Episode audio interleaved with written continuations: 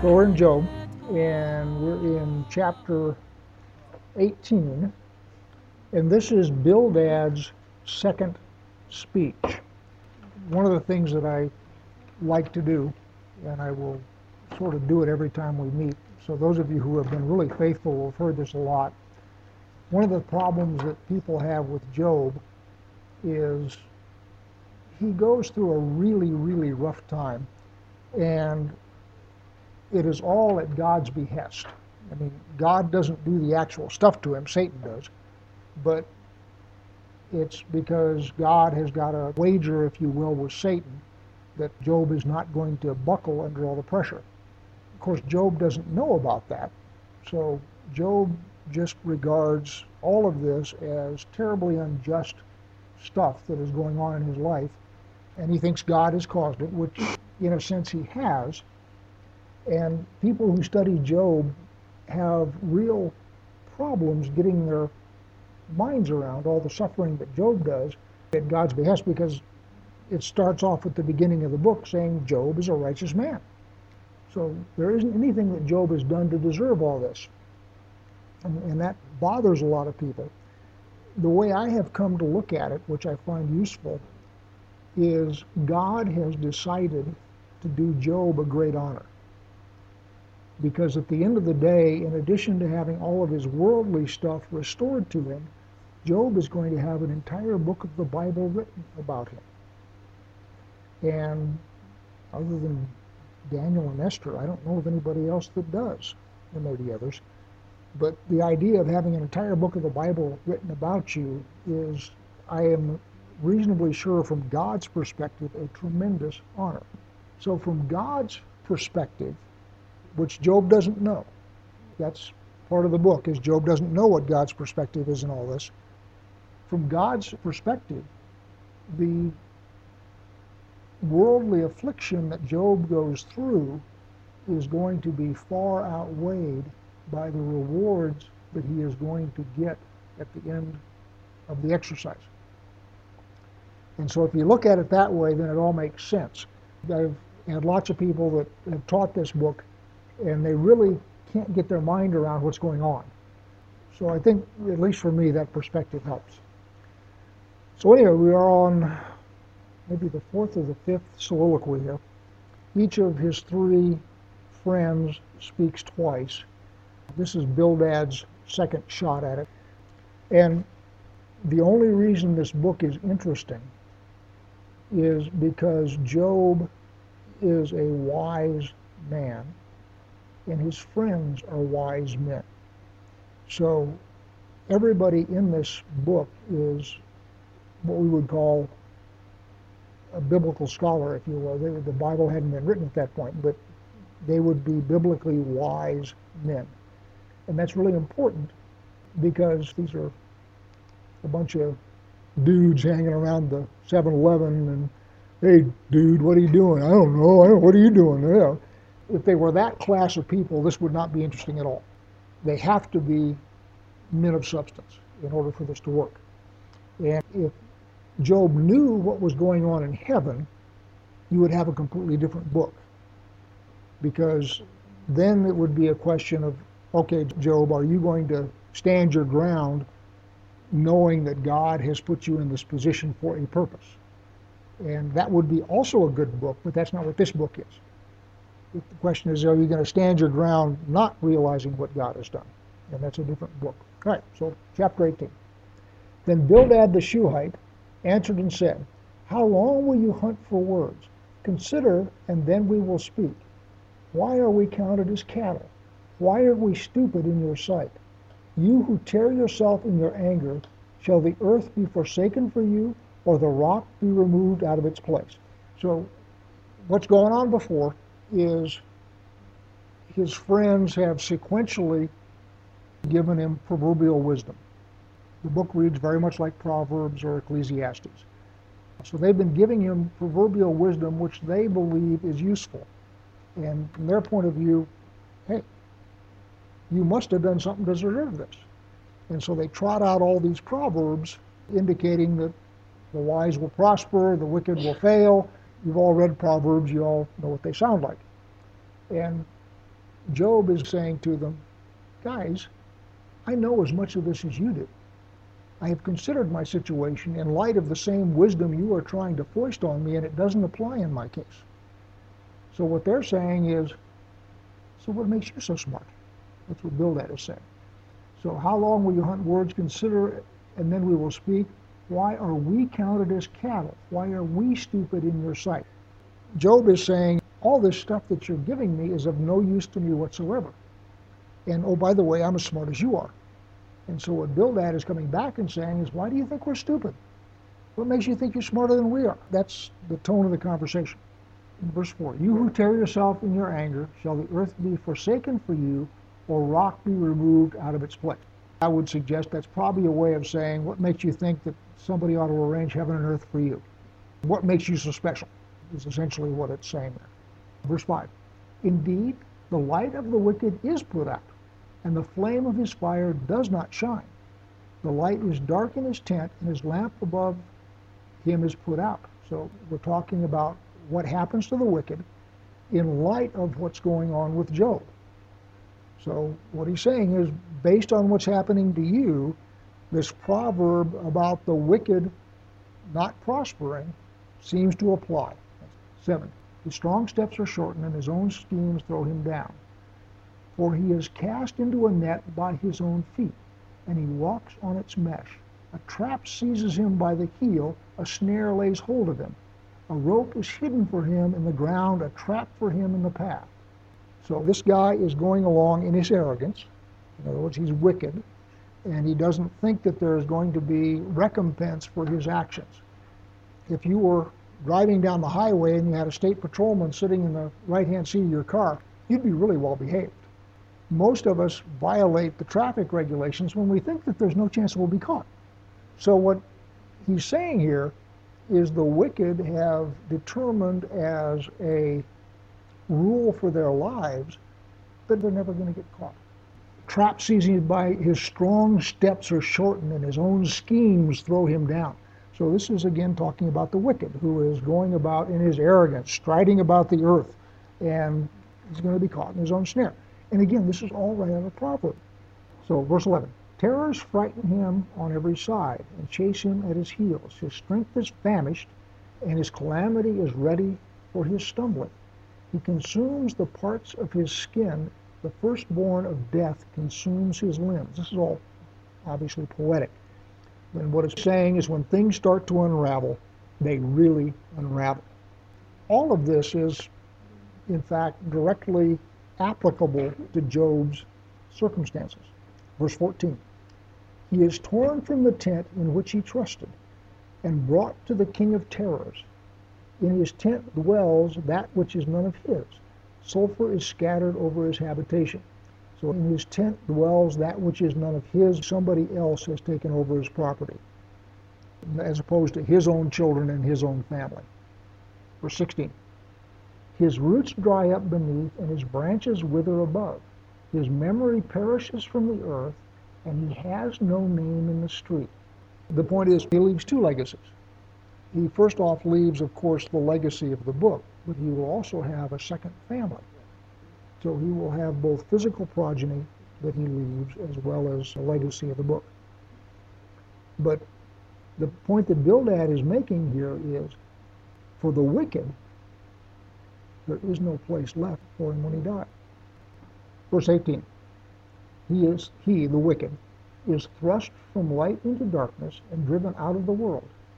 He has no posterity or progeny among his people, and no survivor where he used to live. They of the West are appalled at his day, and horror seizes him from the East. Surely such are the dwellings of the unrighteous, such is the place of him who knows not God. So again, this business about posterity and a legacy. And that goes right to everything that Job has built up over his entire life has been destroyed. Property, family, everything. He is in a position where he can leave no posterity. His friends start off trying to help, but as he continues to insist, they're getting chapped. So now, chapter 19. Then Job answered and said, How long will you torment me and break me in pieces with words? These ten times you have cast reproach upon me. Are you not ashamed to wrong me? So Job is insisting on his righteousness. Verse 4 And even if it be true that I have erred, my error remains with myself. The way I would describe it is everybody sins, everybody makes mistakes, but what's happening to me is not anywhere near proportional to the minor sins that I may have committed. And again, this is sort of an article of faith in much of the Christian church. It's sin, sin. One sin is just like another sin. And the Bible does not support that. David, for example, says, Don't hold the sins of my youth against me. Everybody's stupid when they're young. It goes with being young. It's called a Nabal, a, a young fool. And you grow out of it if you're well taught and well reared.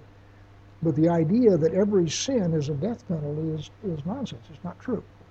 19.5, if indeed you magnify yourselves against me and make my disgrace an argument against me, know then that God has put me in the wrong and closed his net about me.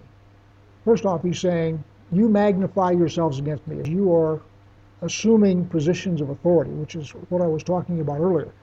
I can examine me for sin, but to have somebody come in and say, well, you must have sinned is out of place, unless, of course, I ask. If you ask somebody for discerning prayer or, somebody has a gift of discernment, and you ask for it, that's certainly appropriate. But for somebody just to walk up to you and say, wow, your life has turned to mud, you must be X, Y, or Z, that's out of place.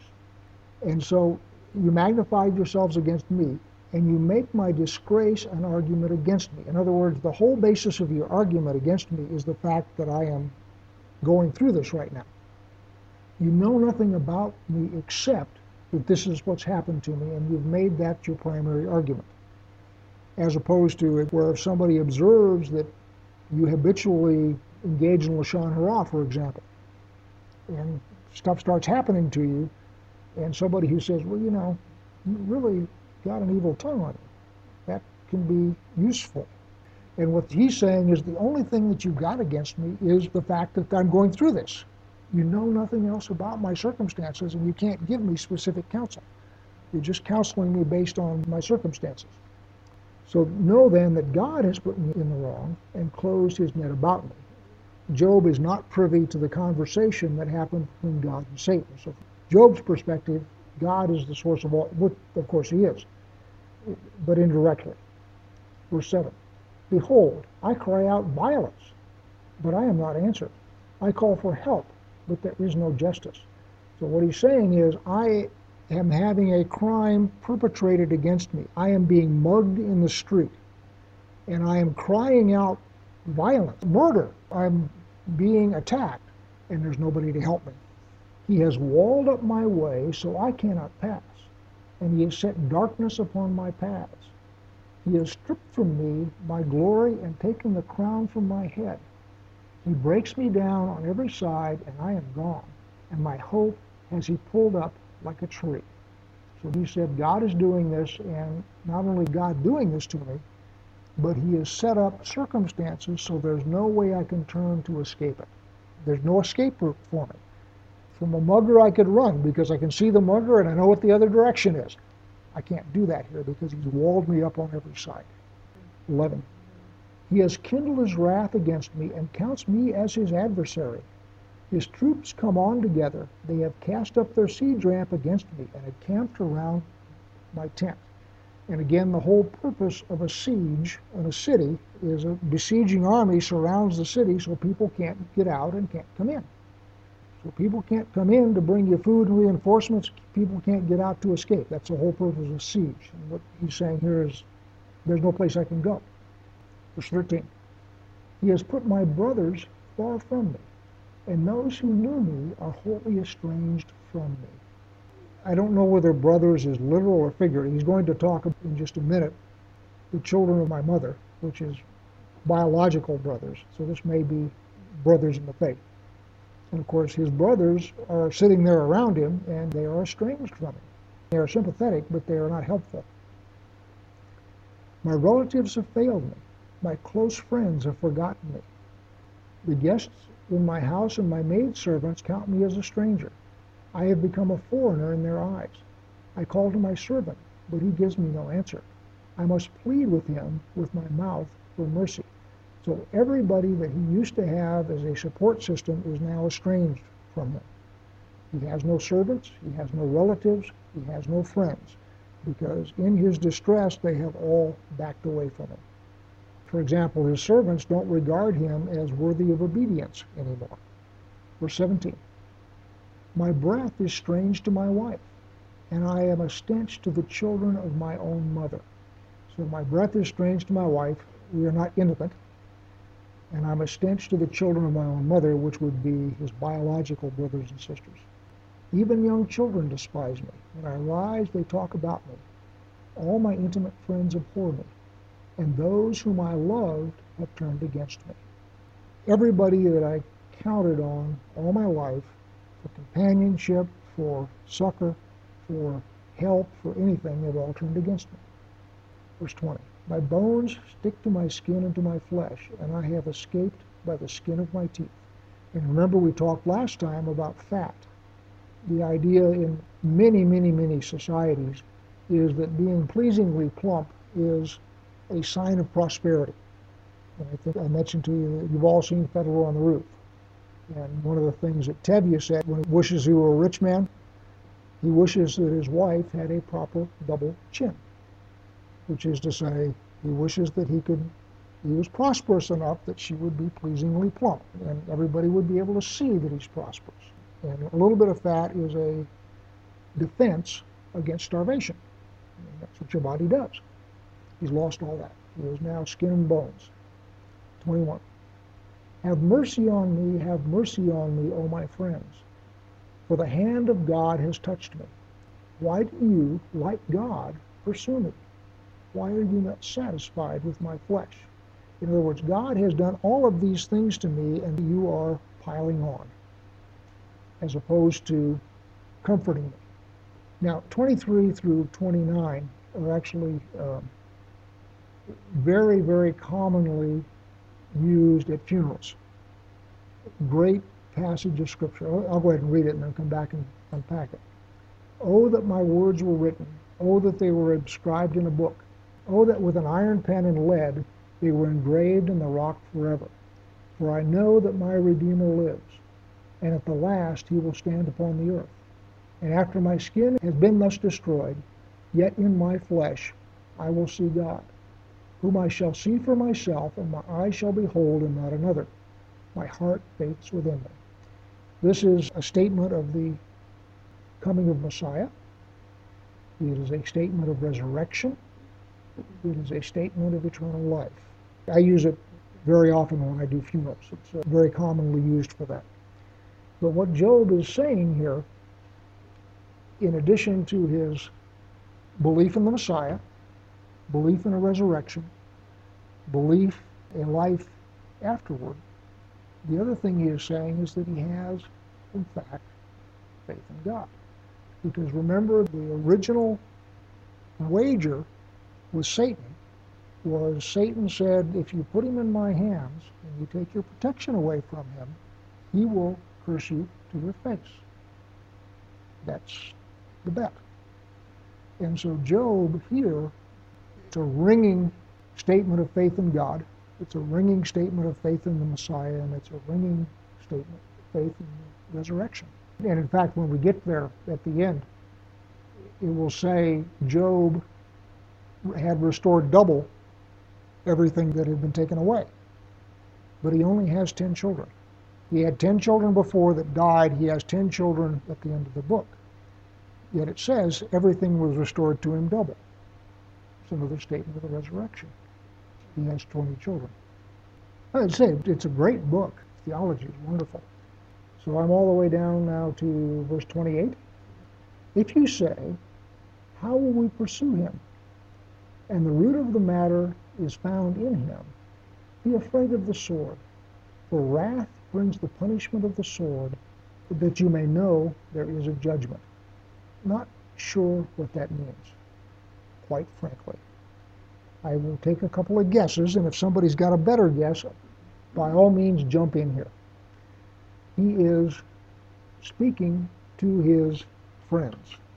He is not at this point speaking to God. One of the things that happens as we go through this book is he goes in and out speaking to God or speaking to his friends. And you sort of have to pay attention because very often his focus will shift and he'll start talking to his friends and he'll shift and he'll be talking to God. This appears all to be to his friends. And so if you say how we will pursue him, and the root of the matter is found in him, that is what his friends are saying. The reason you got these problems is because of you. The root of the matter is found in you. So what he's saying is, if you say how we will pursue him, and the root of the matter is found in him, be afraid of the sword. For wrath brings the punishment of the sword, that you may know there is a judgment. And what he's saying is, you have not comforted me, you have not been of any use to me. In fact, you are making my situation worse because you have taken away from me what I thought was going to be support, sympathy, and comfort. And you have taken that away from me. And understand that you are not being righteous as you do this. And so, in your righteousness, where you have assisted in inflicting me, understand that there will be a reward for that. And of course, we see that that's the case at the end of the book. Recompense, then. Reward, recompense, Reward does have a positive connotation. Recompense is probably better. So I'm going to stop there. Please consider becoming a sponsor. Please visit crimsonthread.com slash purpose for an explanation of what we're doing and perhaps to become a sponsor. Thank you.